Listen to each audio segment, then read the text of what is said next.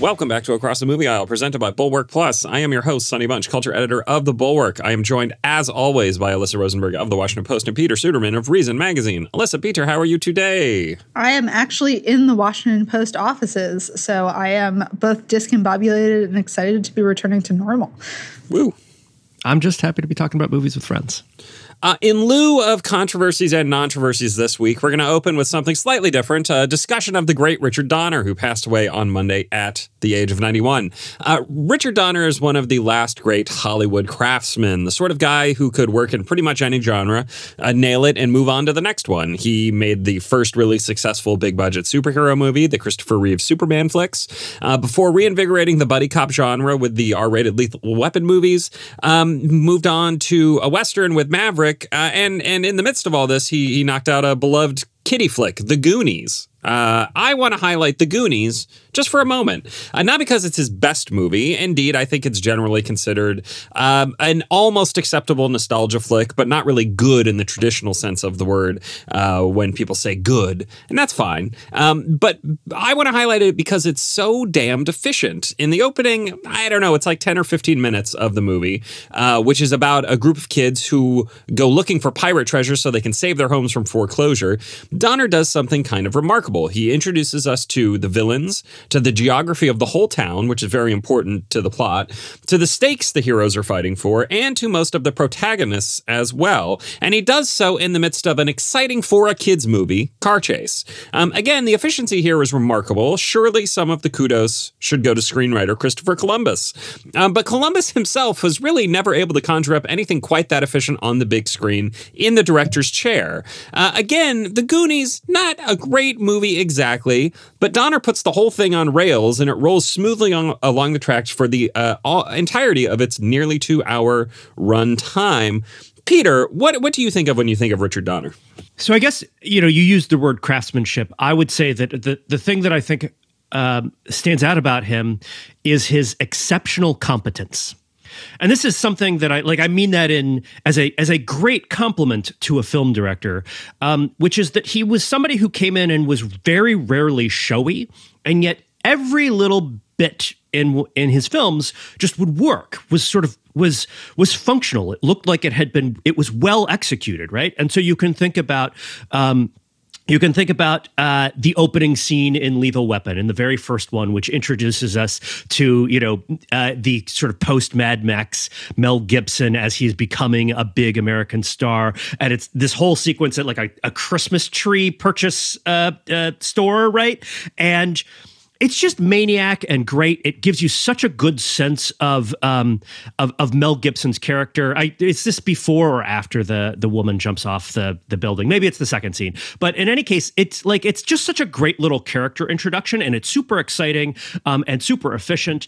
And then you have you know sort of a decade or so later when he's doing Lethal Weapon four, uh, he's so good at ma- at making movies is the lesson of Lethal Weapon 4 that he doesn't even need a script to do it. And so, somewhat famously, the deal to do Lethal Weapon 4 came together before they had a script in place. So he was just like, all right, screw this. What would be funny?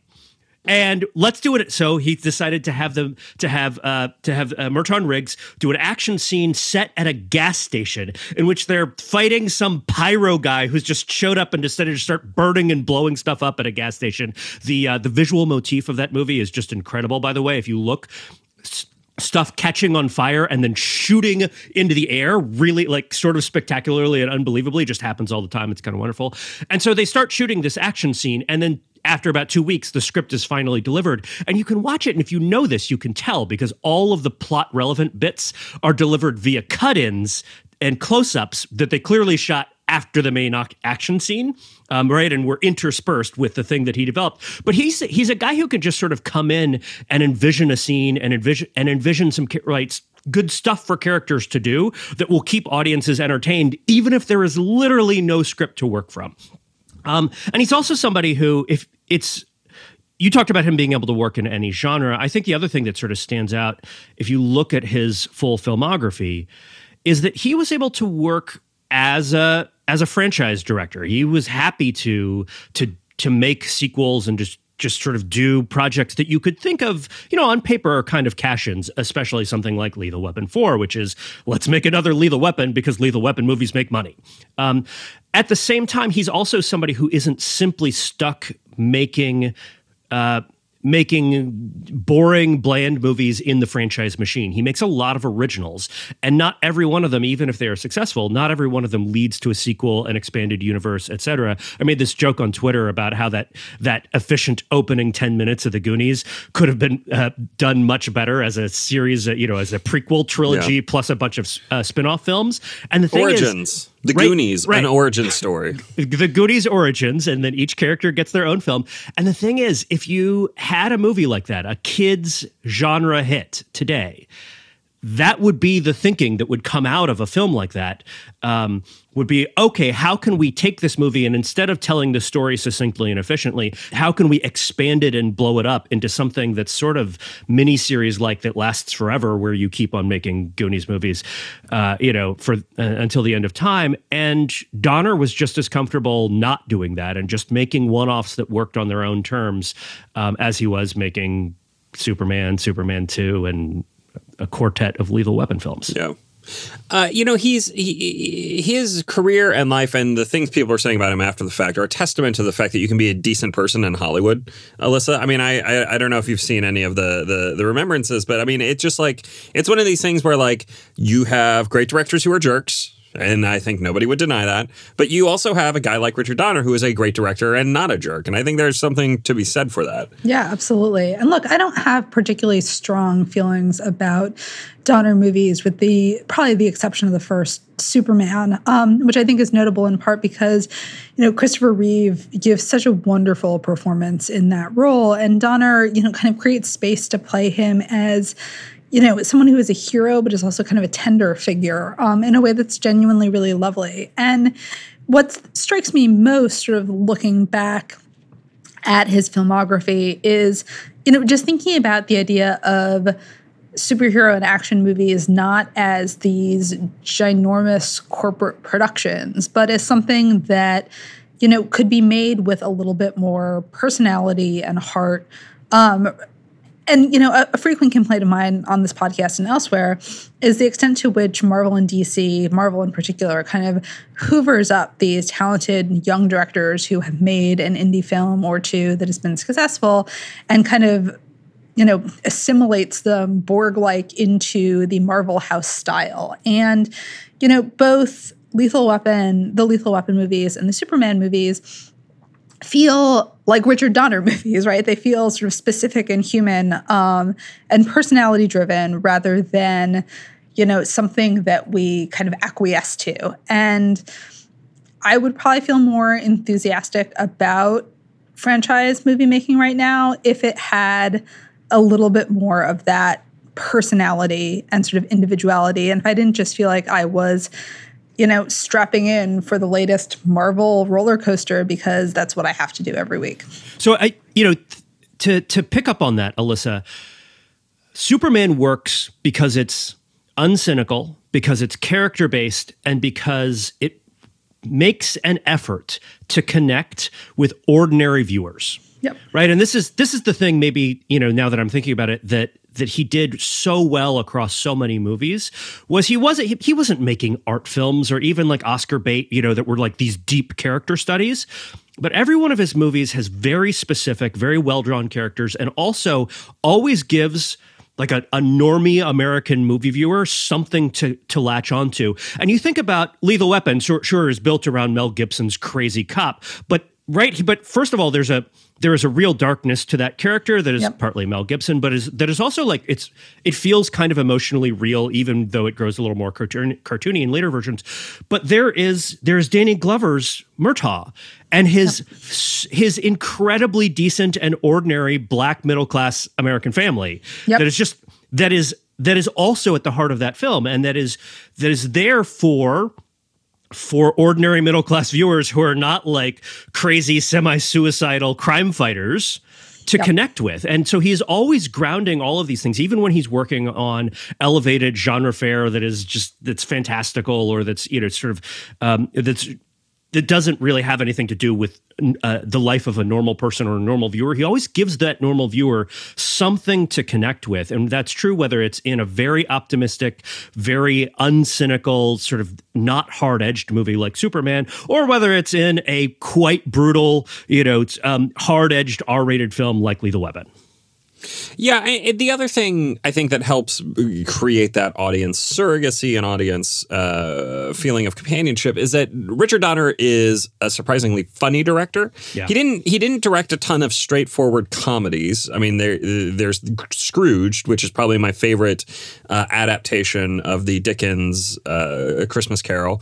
Um, but uh, you know, most of his movies are action films or you know, again, westerns, uh, Superman. You, we're, we're talking about stuff that that is not strictly speaking a comedy movie, but Lethal Weapon is hilarious. Lethal Weapon is a deeply, deeply funny movie. All the Lethal Weapon movies are, and that's before you know Joe Pesci. Joe Pesci of all people is added as like the the uh, comic sidekick and in the Chris third one. Chris Rock in the in and then Lethal Chris Weapon Rock Four, who is yeah. who is genuinely great playing a you know a, a suitor to uh, Murtaugh's daughter.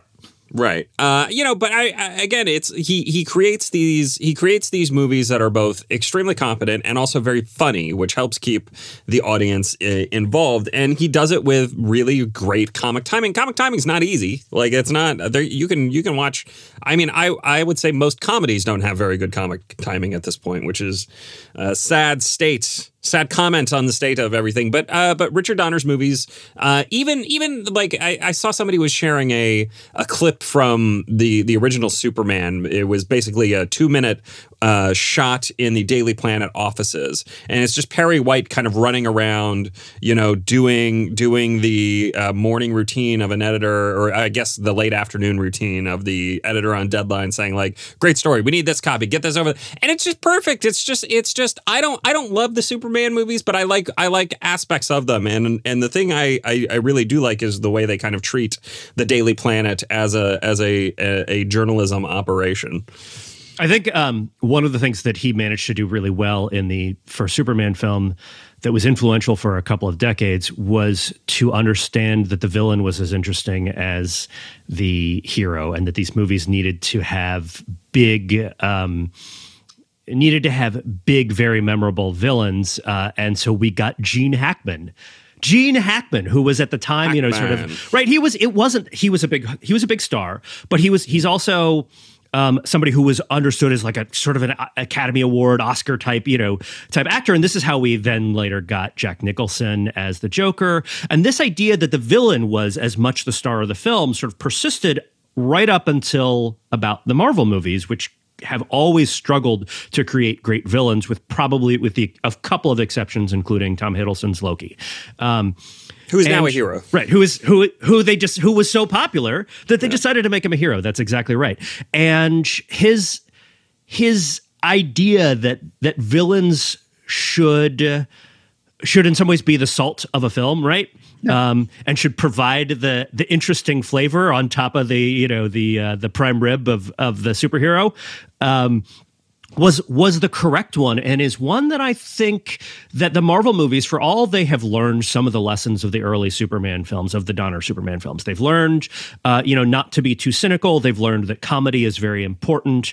Uh, they've learned to make the characters nicely and well defined and to give them some little human trait to the extent you can. I think Marvel movies aren't quite as good at it as Donner was, um, but they've learned a bunch of those lessons and borrowed a bunch from those early Superman films. But they have forgotten, I think that the villain really needs to stand out and be villainous and be bad. It is enjoyable to watch a bad guy be bad and then get what's coming to him, which well, is what be, happened to Gene Hackman, Lex Luthor. And to be bad in a way that specifically contrasts with um, yeah. Superman's goodness, right? I mean, Lex Luthor doesn't is willing to destroy the city where his mother lives, whereas Superman is willing to turn back the entire Earth to save Lois Lane. I'm not sure about the functions uh, of time travel in that. Speaking of time travel, good transition. Thank you. Uh, we're going to talk about the Tomorrow War in a second, but first, I, I'm going to read this ad. I got an ad for you. Uh, if you enjoy this show, and who doesn't? It's great. Uh, make sure to head over to atma.thebulwark.com, where we'll have a special bonus members only episode about great movie presidents tied to the July 4th holiday. Uh, I'll be honest, the whole thing is mostly just an excuse for me to talk about our greatest film president, Thomas Whitmore, uh, and how he is also our greatest Republican film president. Why? You'll have to listen to find out.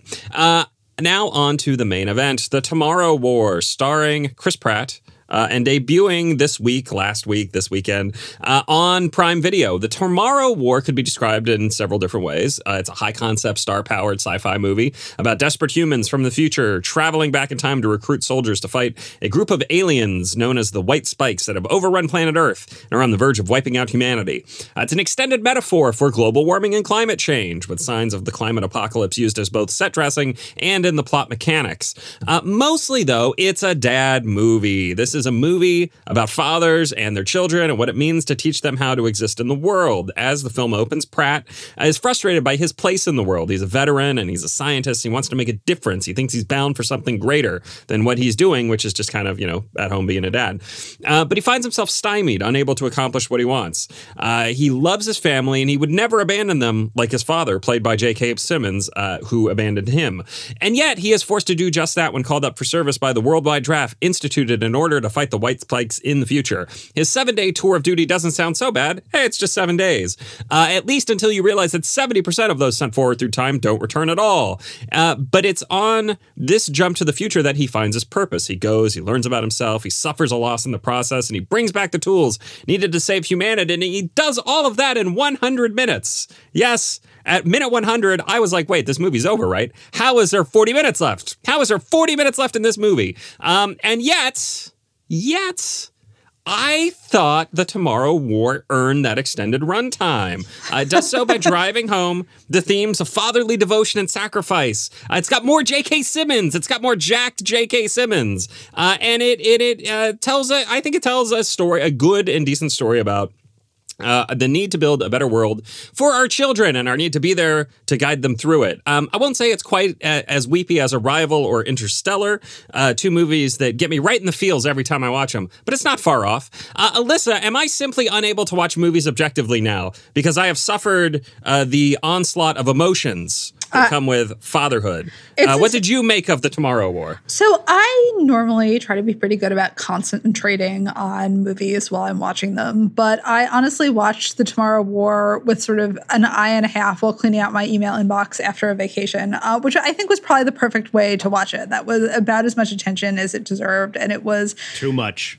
Mildly diverting from a completely routine set of tasks that has to be done. Um, yeah, Sonny, I think you're a sap. Um, I think That's it. That's I it. I'm a think- sap now. I think you're done. Um, you know, Hang it up. the whole Sonny Bunch personality is going to have to be retired, and you're going to like start reviewing Lifetime movies. Um, I, I think that is your future career path. Um, no, I mean, I I understand the draw of a movie about a father connecting with his daughter, especially over STEM fields. Yay, feminism, girl boss nonsense. Just shoot me in the face already.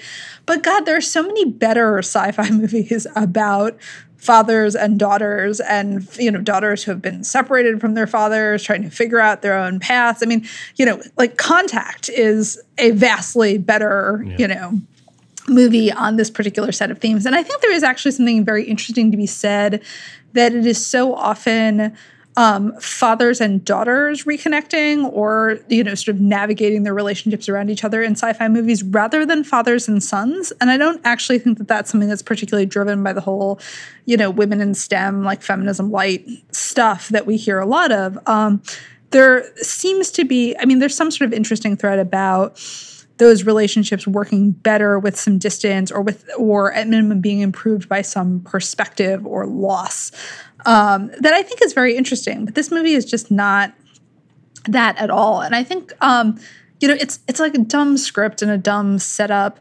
um, but i also just i find chris pratt to be kind of a void as an action leading man um, Wow. Hard disagree on that. That is, I find that shocking. and I mean, I like Pratt a lot, and I think some of that comes from liking Pratt a lot as a comic actor, right? Like he plays a role, he is very good at playing a kind of role that is both hard to land and increasingly sort of less available for men, which is this kind of stunted naif who you kind of root to see grow up, right? I mean, he was incredibly good in that role as Andy Dwyer on Parks and Recreation. He is really charming. Like, he's a big part of the reason that the Lego movie, which has no right to work at all, um, and is like perhaps the only successful piece of revitalized, like totally random IP. Um, we can argue about the Transformers movies, but um, you know, and th- again, that works because of entirely because of his voice performance. Um, I think he, you know, he's reasonably appealing to me um, as Peter Quill in the Guardians of the Galaxy movies, but watching him get sort of sucked through the Hollywood genericizer and emerge as like yet another like pretty jacked leading guy has been just incredibly dulling to me. Um, and I just I don't think the the funny you know, we were talking about Richard Donner's movies being funny, and the funny material in this movie is sort of not that funny and not that well integrated into the overall vibe of the film. Um, and the sort of self seriousness um, Pratt has to portray here does not. He doesn't serve it very well, and it doesn't serve him terribly well either. What do you what do you think of him in the Jurassic World movies? I have not seen them.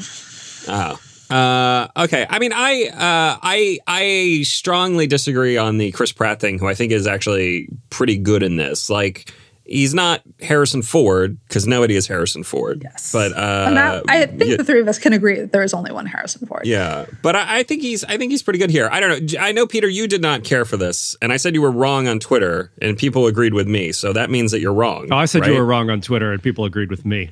No, that's not how this works. My anecdote is better. I think there are multiple uh, Harrison Fords in Loki but that's maybe a topic for another episode. Um, I uh, I did not like this movie, and I liked it less the more I thought about it. It was I found it vaguely tolerable, maybe uh, kind of eye rolly, uh, kind of. Uh, I, I, paid more attention to it than Alyssa did, and felt like I shouldn't have. Um, and uh, while I was watching it. And the more I thought about it afterwards, and also the longer it went on, the less I liked it. And I thought the third act was a real mistake. Yes, J.K. Simmons is in it, and he is in many ways the best part of the movie, showing up just once in the first act and then as a supporting player in the third act. Um, but the third act just doesn't really need to be there. It's not a very good sequence. Um, it's not very exciting, and it's it's a it's 40 minutes to to make a point that could have been made in a coda to uh, to an hour and 45 minute film um, and that i think is sort of the the thing that bugged me most thinking about the movie afterwards was that this movie is it's not a message movie. It's not preachy in in the sort of uh, let's uh, have a monologue that explains the big political idea. It is, however, so slavishly devoted to its metaphor that it doesn't bother to do anything else.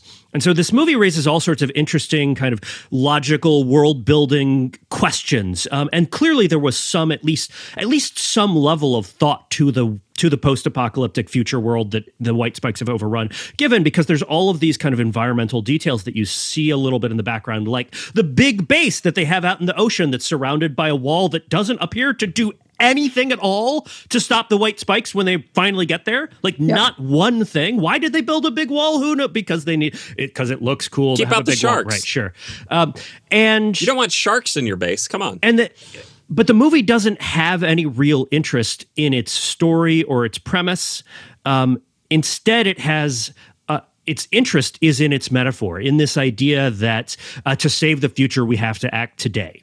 And so every single thing in the film is built around this very simple, uh, like you know, like I said, a kind of a, a crappy global warming metaphor, um, in which it's all about the responsibility of today's parents to save everything for the kids in the future, and if we don't, then the aliens are going to attack because the temperature, uh, because climate change is going to melt uh, the tundra in Russia or something. And I just felt like the movie was so enamored of its central metaphor that it didn't bother to actually make a very good movie. I don't think the action scenes are very good. I don't think it's very funny. That I, I mean, Alyssa said that the comedy didn't really fit in here. It almost feels like they shot it to be removed. If you watch all of those sequences, there are cutaways that can just be edited out if they didn't feel like they they worked. And for whatever reason, they left them in and ended up with a movie that's with the two hours and twenty something minutes. with the exception of the volcano obsessed kid. Um, the volcano obsessed kid is fine and Yeah. you know might have made a good you know act, turn into act 3 right? Like he is there at, you know, when we move from act 2 to act 3 to help us figure out that oh we need to go to the russian tundra here Right. now and everything. And that's fine All I mean, guess, all I mean but- is that was the only piece that was like remotely comic, but was just important to the plot. but I- I just felt like this movie was it was it was a bunch of metaphor service, um, and it, and as a result, all of the actual content, all of the ideas, the action scenes, the humor, even the relationship between the father and the daughter felt pro forma and perfunctory to me. They just felt like.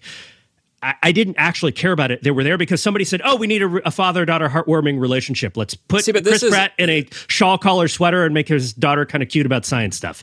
And like that, they didn't go any further than that. There's nothing specific or real like to actually connect me to these characters or make me See, care. but this is this is why I have to disagree with you about the last. Really, it's a fourth act because this movie has three acts and then a fourth act.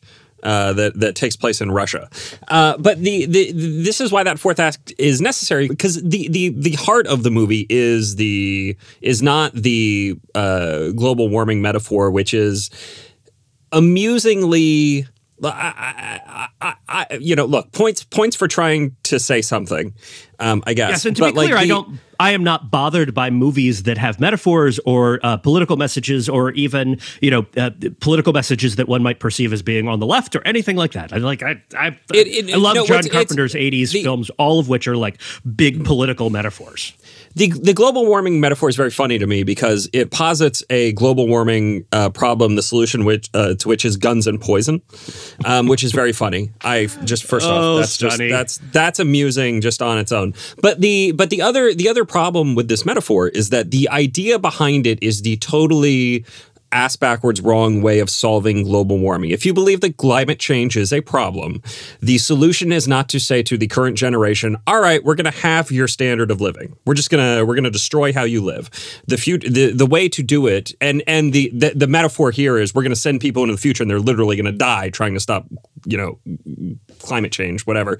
Um, the the the real solution to the problem is you we're going to maintain everybody's standard of living and we're going to reduce emissions. But like that is obviously not terribly cinematic. So it's it's a bad it's a it's it it, it kind of fails as a message movie because it's pushing the wrong message. I mean, I also felt like the action scenes here were not terribly cinematic, and this is the, they were they were It's very. Generic. fine. But They're it's fine. But even just a few days later.